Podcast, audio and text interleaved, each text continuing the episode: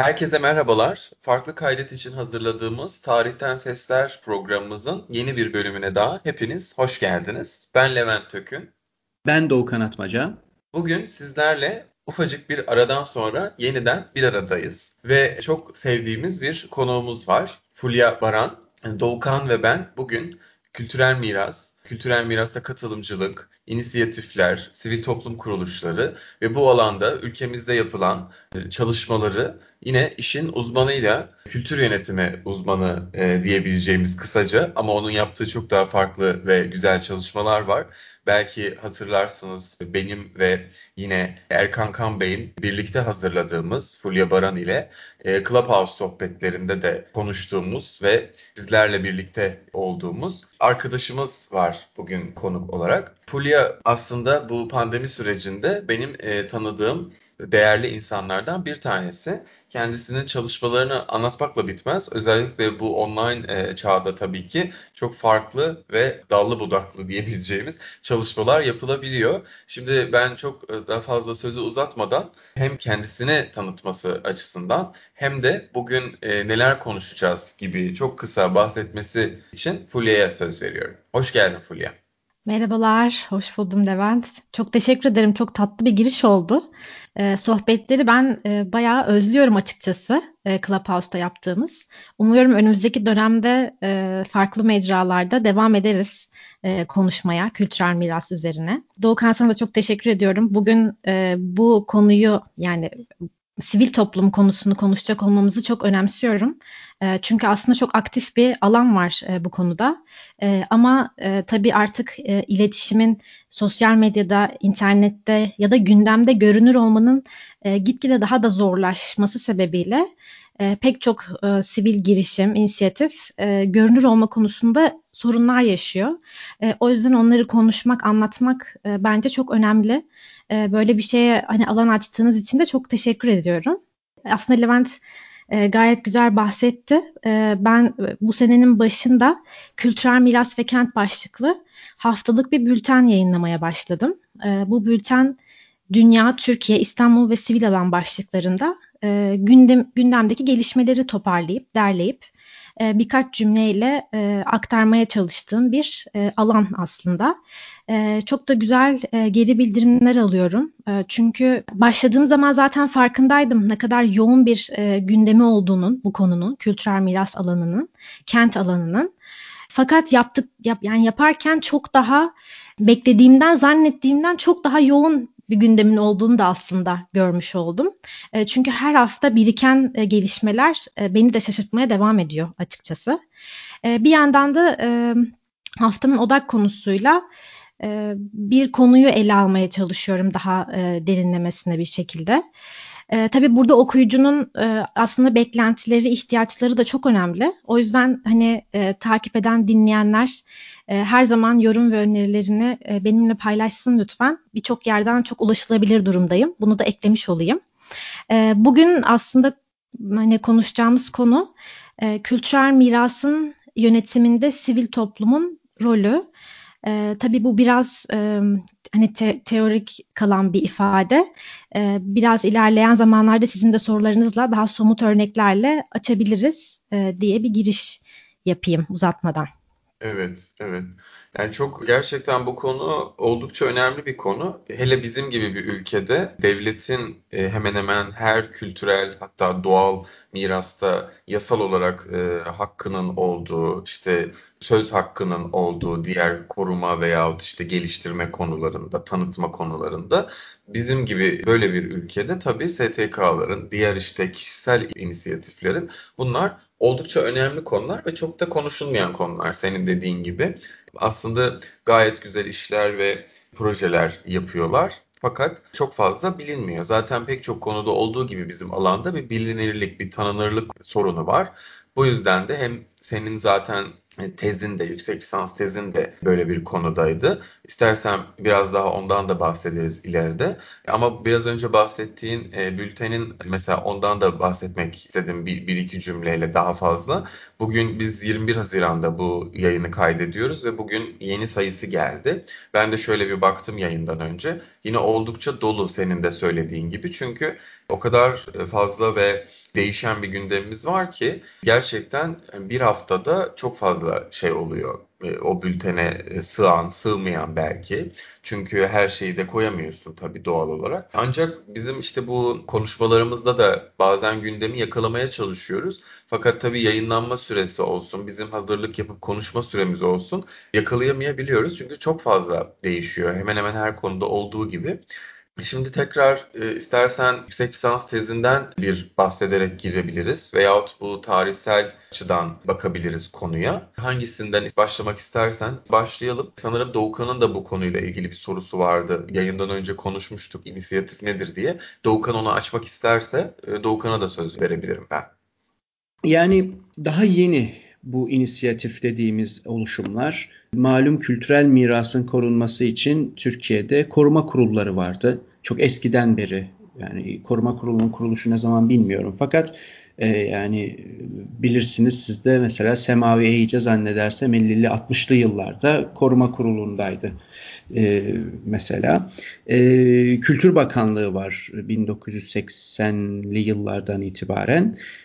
Boğaziçi Kanunu'ndan bahsediliyor. Boğaziçi'nin korunmasına yönelik. Fakat Levent'in dediği gibi devlet e, burada hak sahibi bu konularda yani kültürel miras konusunda ve belki de tek elde uzunca bir müddet. Şimdi biz inisiyatifleri görüyoruz. Dolayısıyla başka bir has, e, ihtiyaç hasıl olmuş demek ki. E, bunu anlayabiliriz ama nedir? Nedir bu inisiyatif dediğimiz şey? Bunun farkı e, tam olarak nedir?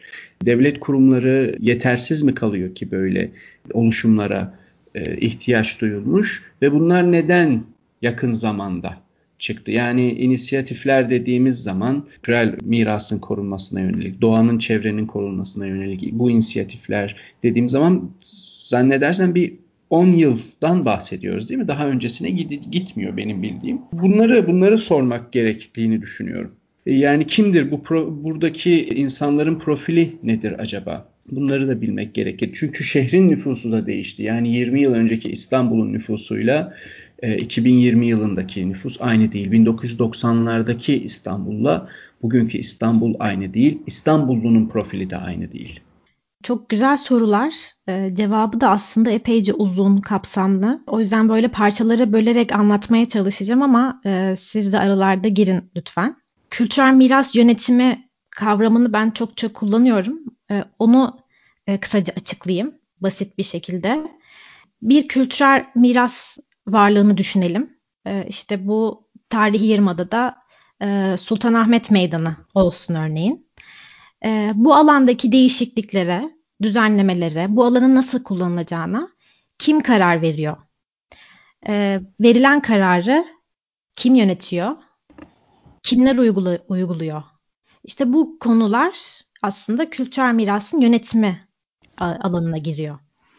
E, peki bundan kimler sorumlu? E, tabii ki de e, Türkiye'de Kültür ve Turizm Bakanlığı bundan e, en başta sorumlu olan kamu idaresi olarak geçiyor. E, ama neden bir de inisiyatifler tarafı var? Şimdi bunun anlamak için aslında biraz e, dünyadaki e, hem kültürel miras kavramının e, tarihsel gelişimine e, hem de bu katılımcılık meselesinin yani sivil toplumun da bir karar verme sürecine dahil olma meselesinin nasıl ve ne ihtiyaçla ortaya çıktığından bahsetmek gerek. E, tabii bir yandan da bu aslında politikanın konusu, yönetişim meselesi, katılım meselesi. Ben kültürel miras e, tarafına bak- bakıyorum sadece. Yani sadece bu alanın meselesi değil tabii ki de. Şöyle aslında bu uluslararası metinler e, bize rehber olarak yol gösteriyor bu konuda.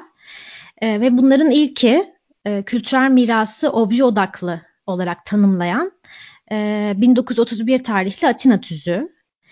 E, yani yapının, bir yapının, bir objenin e, bir takım değerlerinden dolayı korunması gerektiğini e, ifade eden bir metin ve tek yapı ölçeğinde bir yaklaşımı var e, bu tüzüğün. Daha sonra 60'lı 70'li yıllarla birlikte bir e, hani dünyadaki pek çok kentte bir buldozer yaklaşımı, kentsel yenileme e, gelişmeleri görüyoruz. E, ve 1964 yılında e, İKOMOS'un oluşturmuş olduğu bir Venedik tüzüğü var. Bu Venedik tüzüğü e, kültürel mirasın korunmasını tek yapı ölçeğinden e, kentsel ölçeğe taşıyor. E, yani bu ne demek? E, sadece bir e, yapının e, tek başına değerlendirilemeyeceği, e, onun bağlamı içerisinde ele alınması gerektiğini e, anlatan bir e, tüzük. E, daha sonra 1972'de e, Dünya Kültürel ve Doğal Mirasın Korunması hakkında sözleşme var UNESCO tarafından e, yayınlanan. E, burada kültürel peyzaj kavramı ve paydaşların katılımı kavramları ortaya atılıyor. E, ve tabii bu tarihsel süreç hani bu kadar böyle e, hani somut birbirinden ayrılacak bir süreç de değil ama hani ben böyle çok kısaca atlayarak e, bahsetmeye çalışıyorum. Bu kültürel peyzaj kavramı bugün de hala konuşulan e, ve uzmanların bu alandaki e, hani pek çok aktörün benimsediği bir yaklaşım.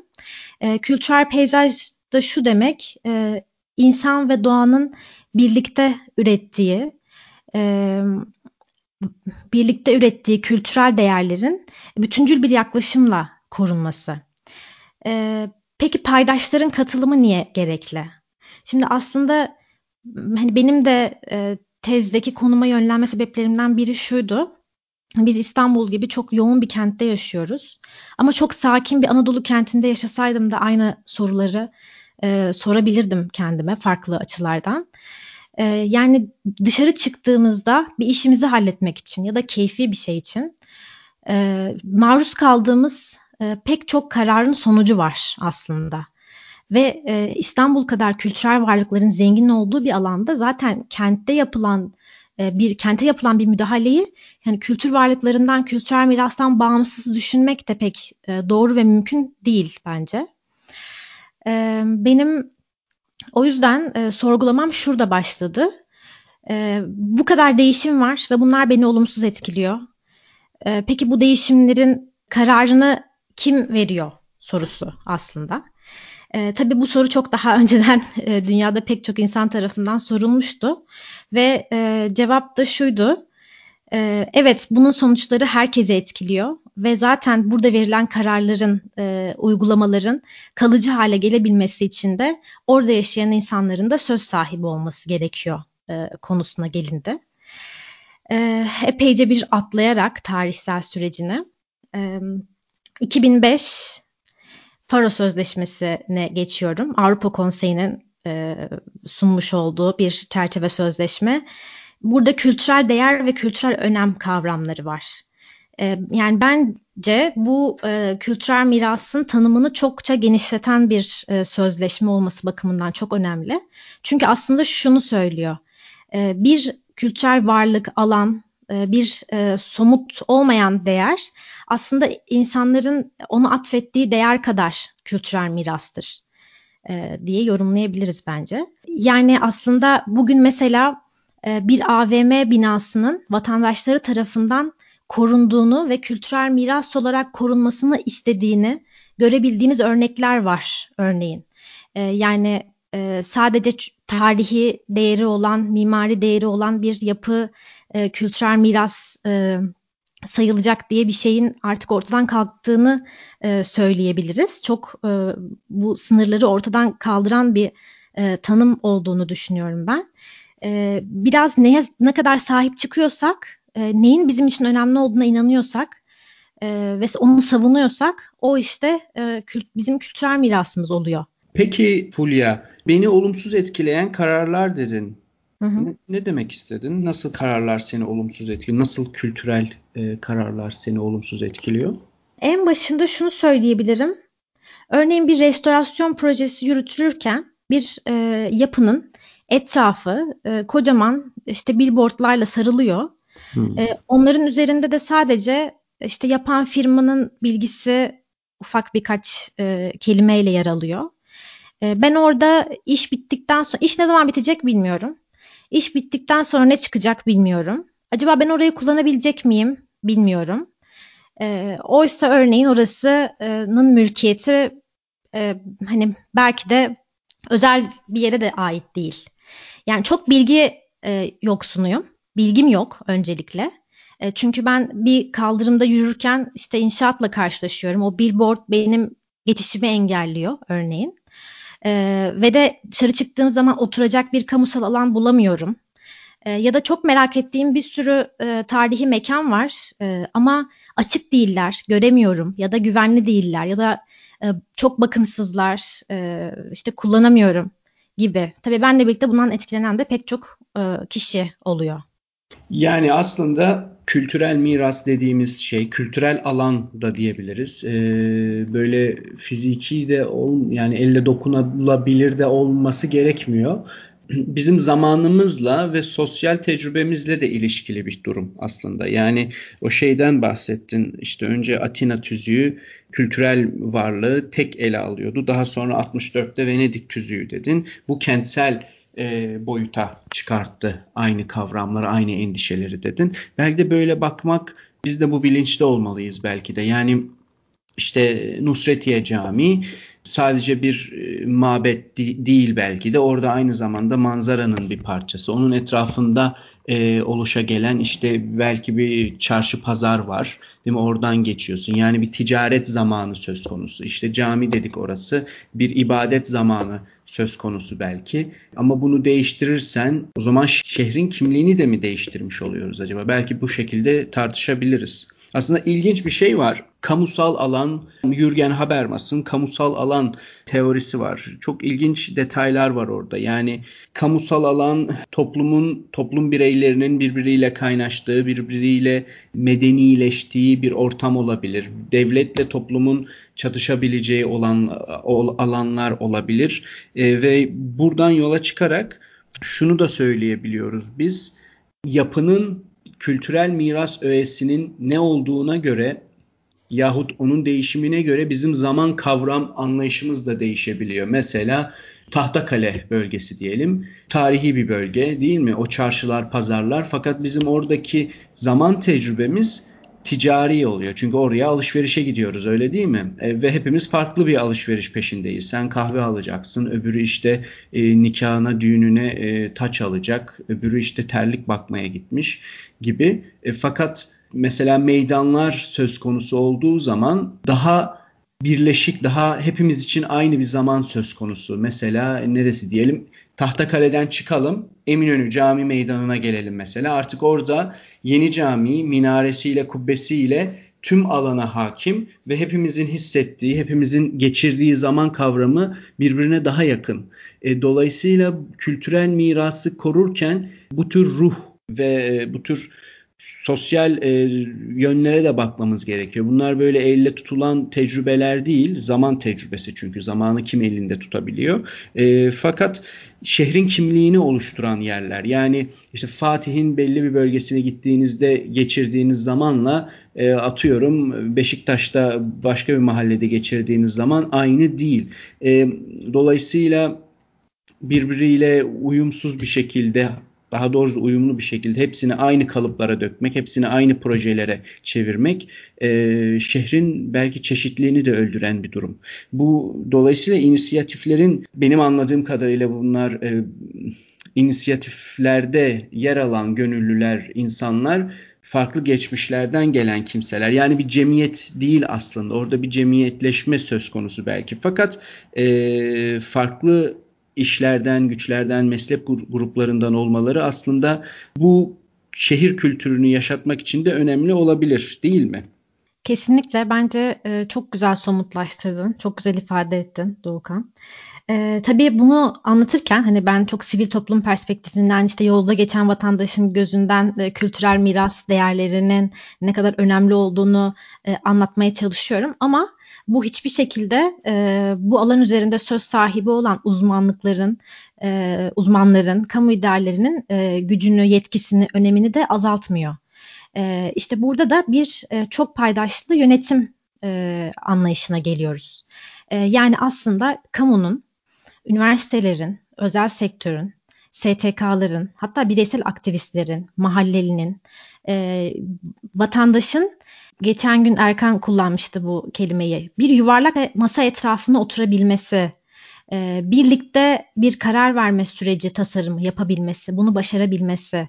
E, yani bir e, herkesi etkileyecek bir sonuç üzerine herkesin katılımıyla e, diyaloğuyla gelişebilecek bir karar verme uygulamasının yapılması aslında buradaki bahsedilmesi gereken taraf. Peki ne aşamada bu? Bu inisiyatifler ne ölçüde başarılı ya da başarısızlar mı? Amaçlarına ulaşıyorlar mı yoksa e, yani ne durumda bu çalışmalar?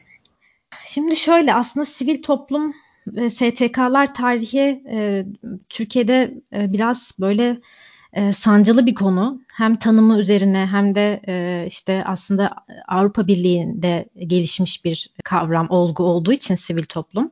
Bunun Türkiye'deki yansımalarının değerlendirilmesi de hep tartışmalı. E, ama 1996 ikinci Habitat e, konferansı ile birlikte e, Türkiye'de sivil toplum alanının genişletileceğine dair Avrupa'ya verilmiş bir takım sözler var. O yüzden aslında sivil toplum alanının o dönem itibariyle konu daha aktif bir şekilde konuşulduğunu, büyük toplantılara, konferanslara konu olduğunu söyleyebiliriz. E, tabii bu sivil toplum aktörleri içerisinde dernekler var, vakıflar var. Bir de inisiyatifler dediğimiz ya da yurttaş girişimleri diyebileceğimiz oluşumlar var. Bugün özellikle inisiyatiflerin altını çiziyoruz. E, çünkü e, aslında bana göre yani sadece bana göre de değil tabii ama inisiyatifler dernek ve vakıflara göre tüzel kişilik sahibi olmadıkları için e, sivil toplumun çok daha canlı, özgür alanı. E, o yüzden çok değerli bir alan. E, ve İlhan Tekeli'nin Türkiye için STK'lar ve katılımcı demokrasi yazıları e, başlığında derlemelerinden oluşan Tarih Vakfı yurt yayınlarından çıkmış bir kitabında da bulabileceğiniz bir metin var. Orada da aslında e, şundan bahsediyor. Şimdi Avrupa İnsan Hakları Sözleşmesi ile Türkiye tüzel kişilik olmayanlara da e, birlikte hani toplanabilme ve hareket edebilme yetkisini veriyor ve bunun e, ne kadar önemli bir alan olduğundan bahsediyor Tekeli'de. E, yani bugün mesela pek çok girişim aslında bir yandan da ya keşke ya da dernek mi olsak e, sorusunu kendi içerisinde soruyor. Neden? E, çünkü belediye ile kamuyla konuşabilmek için dernekler daha tanınan yapılar gibi e, görülüyor. E, ya da bir e, fona başvurmak için, destek almak için e, dernekleşmek gerekiyor. Ama e, sivil girişimler e, yani tüzel kişiliği olmayan topluluklar e, bir yandan şunu da akılda tutmalı. Bir dernek olmamak e, bir yandan da e, önemli bir özgürlük alanı sağlıyor aslında oradaki insanlara. E, ve bu artık e, dünyadaki pek çok uluslararası kurumun da e, çok önemsediği bir format haline geldi. Yani e, artık e, mesela e, sivil düşün sadece dernek vakıflara, tüzel kişiliği olanlara destek vermiyor. E, aktivistlere e, ya da sivil girişimlere e, de destekler destek programları sağlıyor. E, çünkü bu alanın önemi e, gitgide daha da anlaşılıp ön plana çıkmaya başladı. Ki Türkiye'de dernek ve vakıflara yönelik e, hem kurulma aşamasında hem de sonra denetleme aşamalarında e, çok fazla yükümlülük e, yükleniyor. Bu da zaten gönüllülük esasıyla çalışan ve az sayıda insan kaynakları bulunan bu yapılar için çok zorlayıcı oluyor. Yani bir dernekseniz işte bir avukat olmalı mesela işte muhasebe kısmına bakacak olan biri olmalı ve bunlar çok ciddi yükler zaten yapmak istenilenlerin yanında. E, işte girişim olmak, sivil inisiyatif, inisiyatif olmak aslında bu e, denetim ve e, sorumluluklar kısmını epeyce azaltıp daha e, çalışmalara odaklanmalarına da yarıyor bir yandan. Peki bunlar ne durumdalar? Hani başarılılar mı, başarısızlar mı e, diye sormuştun. E, aslında bu katılımcı süreçlerde başarı ve başarısızlık diye bir şey olduğunu söylemek doğru değil. E, çünkü bu bir süreç. Yani oradaki bu sivil toplum aktörünün bir kamusal özne olarak kendini konumlandırması, yaşadığı alan üzerine hakkını savunması aslında uzun vadeli pek çok e, demokratik açılımın da e, bir habercisi, bir bileşeni diyebiliriz. E, o yüzden bu bir süreç olduğu sürece daha örneklere, daha spesifik şeylere değinebiliriz ama hani bu arada girmek isterseniz Evet yani çok teşekkürler. Aslında bu kadar çok katmanlı, çok paydaşlı bir konuyu güzel özetledin. Fakat ben hani tam olarak bu alanda çalışmayan biri olarak yine de böyle bir sana toparlama sorusu gibi bir şey sormak istedim. Belki de ekleme olur bilemiyorum artık hani. Fakat hani benim anladığım dernek, vakıf veya işte dediğin gibi diğer resmi yüzlerdense bu yerel inisiyatiflerin, işte oluşumların, grupların adına ne dersek diyelim. Bunlar aslında karar alma açısından ya da işte daha genel bir e, sözle bürokratik işlerden daha az zarar görme diyelim tırnak içinde açısından aslında çok daha faydalı. Fakat tabii ülkemizde daha devletin ya da işte merkezi e, hükümetin ya da belediyelerin neyse aktif ve söz sahibi olduğu bir alanda yine tırnak içinde söylüyorum kale alınmak için ya da işte seslerinin duyulması için e, aslında resmileşmeye de gerek olduğunu bir yandan söyledim. Fakat bunun zamanla e, ve günümüzde başlayan ufak ufak çalışmalarla e, biraz üstesinden gelinmeye başladığını da duydum. Yani verdiğin e, bir iki e, bilgiden sonra yani öyle hissettim. Bu bir doğru mu? Bir bunu sormak istedim. Bir de şunu eklemek istedim. Aslında hani biraz önce konuştuğumuz konu yani e, ben araya giremedim pek hem bölünmesin hem de aynı şeyleri tekrarlamayayım diye.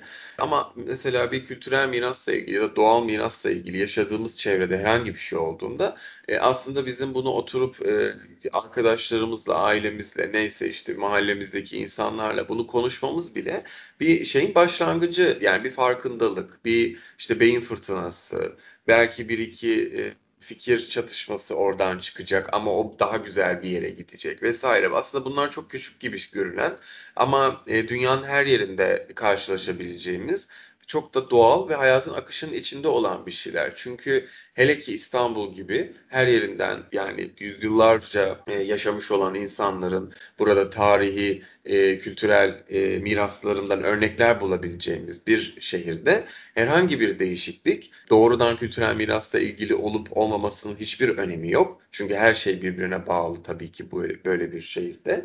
Bunlar hakkında fikir sahibi olunması, bilgi sahibi olunması, hatta ve hatta üstüne söz sahibi olunması hem İstanbul gibi bir şehirdeki vatandaşların aslında doğal bir hakkı hem de getireceği kısa ve uzun vadeli sonuçları önceden tartışabilme, görebilme, bilgi sahibi olabilme konusunda da aslında çok önemli bir fırsat olabileceğini düşünüyorum. Çünkü mutlaka bizi etkiliyor. Yani yapılan iyi çalışma da bizi kötü etkileyebilir uzun vadede, kısa vadede neyse. Ama e, bir kötü çalışma da belki başka bir şeye evrilebilir. Yani bunu bilmek aslında çok zor ve senin de dediğin gibi bilgi paylaşımı o kadar az ki yapan e, kurumlar, kişiler tarafından. Bu sivil toplumun yaptığı projelere, işte toplantılara neyse illa somut e, elle tutulur şeyler olmak zorunda da değil. Bunlar aslında hayatımızın kalitesini de arttıran, yaşamımızın kalitesini de arttıran şeyler diye düşünüyorum. Kesinlikle katılıyorum. Bayağı güzel ifade ettin Levent. Yani tam olarak e, sohbetlerimizde başlayan bir şey aslında. Ve hani bu kısmı çok da e, devam ettirmeden birkaç tane e, örnek vermek istiyorum isim olarak. Çünkü dinleyenlerden takip etmek isteyen, haberdar olmak isteyen olabilir. Evet, e, bir kaynak vermiş olalım. Aslında ben de e, bültenin sivil alan başlığı altında hep e, bu alandaki gelişmelere e, yer vermeye çalışıyorum. E, bunlardan şu an günümüzde en aktif karşımıza çıkan yapılardan birkaçı. Bugün Validebağ Korusu'nda nöbete başladıkları için e, Validebağ gönüllüleri ve Validebağ savunması. Bu pandemi döneminde özellikle sosyal medya hesaplarını da e, bu girişimler e, iyi kullanmaya başladılar ve oradan çok ciddi yerel bilgi aktarıyorlar. O yüzden sosyal medyadan e, takip etmenizi tavsiye ederim. Bir diğer oluşum Dünya Mirası Adalar girişimi. E, benim de dahil olduğum bir girişim. E, adaların e, kültürel ve doğal mirasını e, korunmasına yönelik çalışan e, bir girişim. E, aslında yapmış oldukları pek çok çalışma var. E, ama en öne çıkanlardan biri açık radyo programları. Epeyce de uzun bir süredir Açık Radyo'da her hafta yaptıkları programlarla adaların pek çok kültürel e, çeşitliliğini, değerini yansıtıp ele aldıkları içerikler sunuyorlar. O programı da mutlaka takip etmenizi tavsiye ederim. Onun dışında şöyle isimleri sıralayayım. Peki, bir yandan da belki ona geçmeden önce böleceğim ama e, mesela bu iki inisiyatifteki kişiler kimler? Yani o Hı. mahallede valide bağ çevresinde yaşayanlar mı? Ada sakinleri mi? Öğretmen mi bu insanlar? Polis mi? Öğrenci mi? Kaç kuşaktır İstanbul'da yaşayan insanlar yahut yeni gelenler mi? Böyle bir profil bilgimiz var mı elimizde? Şöyle Validebağ gönüllülerinin tarihçesini okudum geçen gün web sitelerinde. Yani çok böyle kısa bir paragraf var. Orada çok güzel ifade etmişler aslında. Şöyle bir göz atıyorum. Oradan belki direkt alıntılarım diye. Ha şöyle diye anlatıyorlar. Mahallemizdeki bir çukura her partiden, her dinden, her milletten birileri düşüp ayağını kırabilir. Demek ki sorunlar ortak. Çözümlerini de ortaklaşarak çözebiliriz düşüncesiyle siyaset üstü olma kararı alarak ilk adımlarını atarlar diye Validebağ gönüllülerinden bahsediyor. Aslında orada yaşayan insanlar. Dolayısıyla bir hani meslek, yaş ayrımından özellikle Validebağ gönüllüleri için bahsedemeyiz. Çünkü yaptıkları eylemlerdeki fotoğraflara da baktığımızda çocuklar da var, yaşlılar da var. Çünkü o korudan savunma yaptıkları, e, korudan pek çok yararlanan insan var. Yani oradan çocuk da yararlanıyor. Gidip oradaki e, çeşitliliği seyrediyor, orada oyun oynuyor. E, çok yaşlı biri de yararlanıyor. E, işte gün içinde gidip oraya bir sandalyesini atıp e, dinleniyor, işte yeşilliğe ba- bakıyor falan gibi.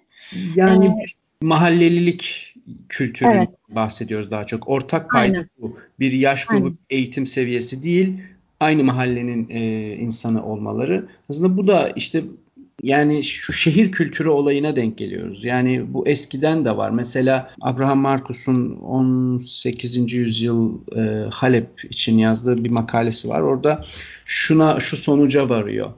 E, köylü bir Müslüman şehre geldiğinde diyor, şehirli Müslümanla şehirli Hristiyandan farklıdır diyor. Yani iki taraf, ikisi de Müslüman olsa, olmasına rağmen köylü de, şehirdeki de şehirli olan şehirli Müslüman şehirdeki e, Hristiyanla kendini daha çok e, yakın görüyor. Dolayısıyla bu yerellik belki üstüne düşmemiz gereken bir şey. Kaldı ki şöyle de bir durum var. Yani şu bir bakış açısı olabilir mi acaba? Şimdi bu insanlar burada e, belki çok uzun senelerdir yaşıyorlar. Aileleri yani. Hani bu insanların yaşı genç olabilir dediğin gibi çocuklar da var. Ama ailesi belki 70-80 yıldır orada yaşıyor. Şimdi merkezi yönetimin ya da yerel yönetimin kararının neticesinde oraya bir proje yapılmasındansa buradaki insanlara sorulması makul değil mi? Bunu neden hem yerel hem merkezi yöneticilerimiz düşünemiyor acaba? Ya da inisiyatifler buna vurgu yapmak istemezler mi? Yani bu çok önemli bir soru ve şöyle bir durum var orada. E, bu sivil girişimlerin yaşadıkları en büyük problemlerden biri e, defalarca dilekçe yazıyor olmaları ve e, kamu idareleriyle iletişime geçmek istiyor olmalarına rağmen bir karşılık alamamaları. E, yani bir de böyle yakından izleyince her hafta her hafta yani neden bu diyalog bir türlü sağlanmıyor diye ben de soruyorum sürekli. Belediyeler tarafında şöyle bir durum var. Bu projecilik, e, nitelik değil de nicelik hedeflerinin olması. Yani biz burayı buraya şunu yapacağız. Bunun bir değer hani içerisinin nasıl ne olduğuna bakmadan bir şey yapmanın, bir proje getirmiş olmanın sadece olumlu e, bir adım olduğunu değerlendiriyor olabilir belediyeler. Ama tabii onun dışında hani e, alandan alana, hani örnekten örneğe değişmekle birlikte pek çok sebebi olabilir. Belki başka bir mekanizma değişmeli. Belki sistemi e, biraz daha sorgulamalıyız. Belki yerel e, kararlarda ne bileyim yani muhtarın yahut muhtar öncülüğünde toplanmış bir e, gönüllü mahalleli gönüllü heyetin kararı da e, göz önüne alın, alınmalı belki de. Yani İstanbul'dan konuşuyoruz. İstanbul çok büyük bir şehir. Çok büyük bir şehir. Yani Esenler neresi, Ümraniye neresi, Sarıyer neresi. Dolayısıyla belki Kireçburnu hakkında bir karar verilecekse belki o mahalle e, o mahallenin sakininin fikirleri göz önüne alınmalı ve bunda da bir sakınca yok diye düşünüyorum yani. Öyle değil ee? Çok önemli bir şey getirdin aklıma bunu söyleyerek. Aslında şöyle bir şey var. Evet İstanbul çok büyük, dünya çok büyük e, ve e, sosyal medyada mesela e, bazen araştırmamı bir konuda yapıyorum ve aa işte herkes böyle düşünüyor. Neden acaba bu iş böyle yürümüyor diye soruyorum. Sonra bir bakıyorum ki aslında bir sürü farklı insan onun tam tersini düşünüyor. E, o yüzden e, belediyelerde e, yani sadece belediyeler kamu idarelerinde bir proje yaparken uygularken evet birileri memnun değil ama birileri de memnun ve mutlu. E, hatta bu e, çoğunluk e, diye düşünüp adım atıyor olma ihtimalleri de var. Ama bu katılım dediğimiz şey aslında e, ve artık hani demokrasinin yönetişimin e, tartıştığı e, gündeminde olan konu çoğunluk değil çoğulculuk. Yani e, farklı fikirleri de değerlendirmeye alan, o e, farklı düşünen toplulukların arasındaki çatışmayı iyi yönetebilen, orada bir diyalog sağlayabilen ve oradaki o problemi diyalogla çözen yönetim anlayışları aslında kazanıyor olacak önümüzdeki süreçte. Yani çünkü bunun hani yüzde 50'nin üzerindeki insan benim burada yapmama okey dedi. Bu yaklaşım artık çok geri kalmış bir yönetim yaklaşımı. E, artık o kabul etmeyen, karşı çıkanın sözünün de değerli olduğu ve onun da değerlendirmeye alınması gerektiği, diyalogla ondan da yararlanabileceği. Çünkü aslında çatışmalar, fikir ayrılıkları her zaman gelişmeyi getirir. Ee, onları dinlemeyi bilmek gerekiyor. Bu sadece bu arada kamunun e, sivil topluma karşı yaklaşımı değil. Sivil toplumun kendi içerisinde de e, bu tarz fikir ayrılıkları, çatışmalar var. E, bu çatışmaları yönetme konusunda işte bu eleştirel konuşma, sohbet etme, yaklaşım konusunda çok eksiyiz maalesef. Yani çok gerilerdeyiz. E, bunu geliştirmek gerekiyor. Yani o farklı bir fikirle karşılaştığımız zaman onu nasıl yöneteceğiz sorusu. Yani buradan da e, çoğulcu demokrasinin de denetlenmesi gibi bir sonuca bağlayabiliriz herhalde son nokta olarak. Nitekim artık daha iyi anlayabiliriz ki sivil toplum kuruluşu olarak bu şehrimizin kültürel mirasının korunmasına yönelik inisiyatifler de var. Bağımsız, bu güzel bir yön. Fakat dernekler gibi e, resmi kişilikleri olmadığı için bazen daha zayıf etkili kalabiliyorlar. Fakat bu onların görüşlerini önemsiz kılmıyor. Hatta daha önemli kılıyor. Çünkü yerel oluyorlar. Mahalli görüş bildiriyorlar. Yani umarız şehrimizde mirasımızı koruyabiliriz. Çünkü e, biz Levent'le başka programlarda da konuştuk. İşte gidiyoruz Avrupa'ya oraya buraya. Ay ne güzel korumuşlar. Aman şöyle olmuş. Aman böyle. Sonra kendi şehrimize geliyoruz. Yani çok hızlı bir değişim. Ben benim büyüdüğüm İstanbul hep değişti. Yani sürekli değişti. Ben yatılı okudum üniversiteyi. Mahalleme, evime gittiğim zaman her hafta geçen hafta orada olan bina yıkılmış hop yerine başka bir şey çıkılmaya başlamıştı bile. Yani o kadar hızlı bir değişim ki ben şimdi döndüğümde birçok şeyi aynı bulamayacağım. Dolayısıyla ne oluyor? Şehire karşı aidiyetimiz e, yitiriliyor. E, dolayısıyla bunlara dikkat etmek gerekecek. Bunlar bizim hayat ve toplum, bireysel ve toplumsal hayat kalitemizi arttıracak önemli e, birikimler kesinlikle. Yani gerçekten öyle. Ben de e, son olarak belki birkaç e, Fulya'dan örnek isteyebilirim. E, bu konuştuğumuz konuların yani ne kadar önemli olduğunu zaten söylemeye ve tekrar tekrar altını çizmeye hani ben e, gerek görmüyorum kişisel olarak. Çünkü bizi dinleyenlerin ve başka platformlardan da takip edenlerin gerek kişisel olarak gerekse de e, yaptığımız projelerden, işlerden dolayı zaten bunların bilincinde olduğunu düşünüyorum az çok. Ancak şunu söylemek istedim son olarak hani Fulya'dan örnekleri almadan önce. Yani sadece tabii bu sorunlar hani bizim ülkemizde olan veyahut e, sadece bizim karşılaştığımız, bizim mahallemizde karşılaştığımız şeyler değil. Yani biraz önce Doğukan da söyledi. Tabii ki çok iyi örnekler de var yurt dışında. Çünkü e, tarihsel olarak da belki çok daha köklü ve e, eskiden e, gelen e, şeyler ne denir? Alışkanlıklar e, veyahut devletin bu konuda çok büyük destekleri var. Ama onun dışında bir de tabii e, ben mesela şöyle bir örnek verebilirim. Yüksek lisans sırasında Almanya'daydım. Bilenleriniz vardır. Ve bu Almanya'da e, dünya mirası konusunda bir yüksek lisans e, yaparken pek çok proje yaptık tabii belediye ile işte oradaki STK'larla hükümetin bazı işte kurumlarıyla vesaire. Fakat o sırada da e, yine 20. yüzyıl mirası diye e, günümüzde de artık önemini gittikçe arttıran bir e, endüstriyel miras tarafından bir örnek vardı bulunduğum şehirde Cottbus'ta. Ve o endüstriyel miras bir şekilde belediyenin planlarında işte kültür merkezi olarak kullanılacak artık çünkü kullanılmıyor sanayi işletmesi olarak. Ancak halktan işte çeşitli görüşler alındı. Yani siz burayı nasıl görmek istersiniz, e, biz ne yapalım vesaire falan filan. Fakat işte böyle bir toplantı yapılmış. Ondan sonra işte bir ses seda çıkmamış. Yani bizim de aslında çok alışkın olduğumuz şeyler bunlar. E, ve de bir türlü e, plan açıklanmamış ya da sonra bir açıklanmış, itiraz edilmiş vesaire. Fakat sonra üniversite tabii böyle de bir bölüm olduğu için dünya mirası konusunda, kültürel miras konusunda uzman hocaların olduğu üniversiteden yardım istendi belediye tarafından ve oradaki STK'lar tarafından. Hani gelin bize bir ara bulucu olun ya da işte yeni bir proje önerin, yeni bir e, yol önerin gibi. Benim de birkaç arkadaşımın da bulunduğu işte bir proje ekibi oluşturuldu hocalarımız tarafından ve de doğrudan aslında Cottbus'ta olmamamıza rağmen hiçbirimiz e, fakat orada yaşayan en az iki yılını orada harcayan işte öğrenciler olarak bu alanda çalışan genç insanlar olarak buralarda fikir sahibi e, oldular. Ondan sonra söz sahibi oldular ve hem yerel halkın belediye ile olan iletişimini güçlendirdiler hem de o projenin hem uluslararası standartlara işte hem e, yerel e, halkın doluğuna, kullanımına uygun olarak hem de yasalara uygun olarak düzenlenmesine katkı sağladılar. Aslında bu e, çok da e, küçük bir örnek gibi gözüken ama aslında tüm ölçeklere uygulanabilecek bir şey diye düşünüyorum.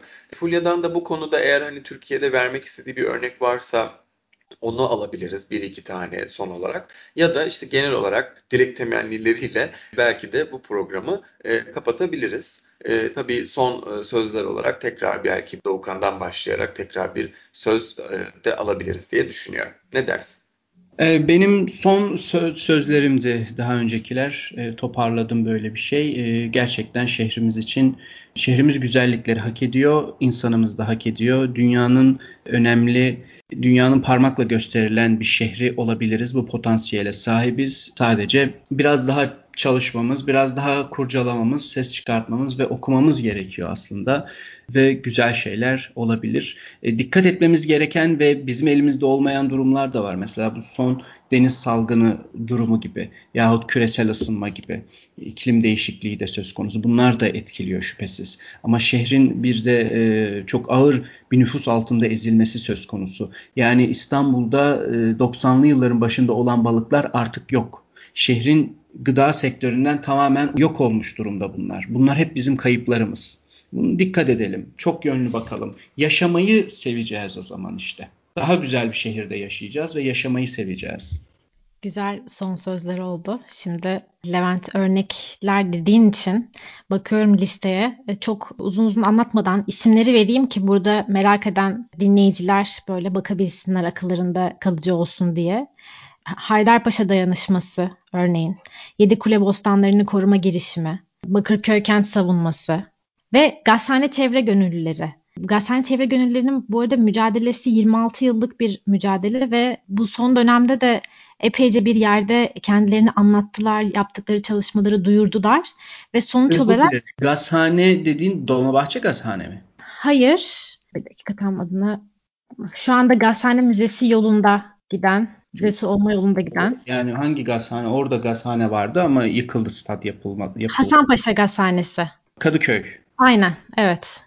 Şimdi oradaki müze programı ile ilgili e, belediye ile bir diyalog kurmayı başardılar ve bir anlaşma yapacaklar sanıyorum. E, en son geçen hafta yanlış hatırlamıyorsam Kültürel Miras ve Koruma Kim için, Ne için e, diye bir açık radyo programı var. Orada benim çok sevdiğim e, Asu Hocam ve Burçin Hoca e, program yapıyorlar ve onlar e, Gazhane Çevre Gönüllüleri e, konusunu ele almışlardı. Yani son durum sanıyorum ki net değil henüz. E, yani ne olacak oradaki durum diye ama çok takip edilmesi gereken bir hikaye aslında onlarınkisi de. Örnekleri böyle sıralayabilirim. Onun dışında da tabii merak edenleri e, yine bültenin bültene abone olmaya davet edebilirim. Çünkü orada sivil alan kısmında ben hep yakalamaya çalışıyorum ve aktarmaya çalışıyorum bu alanda yapılan çalışmaları. Burada aslında böyle kültürel miras, sivil toplum, inisiyatifler gibi bir yandan dar bir alanda konuştuk ama e, bunu hep geniş çerçevede e, yani aslında e, bizi etkileyen kararları sorgulama ve onlardaki haklarımızı talep edebilme, bunun yöntemlerini isteyebilme gibi değerler üzerine konuşmuş olduğumuz için mutluyum ben.